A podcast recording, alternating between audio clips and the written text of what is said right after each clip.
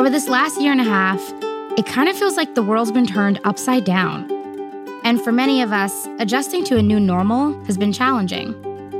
So on this season of the StoryCorps podcast, we're turning to the wisdom of our participants and reminding ourselves that even when it's hard, we can still begin again. 4 years ago, I had a heart attack while I was on the truck.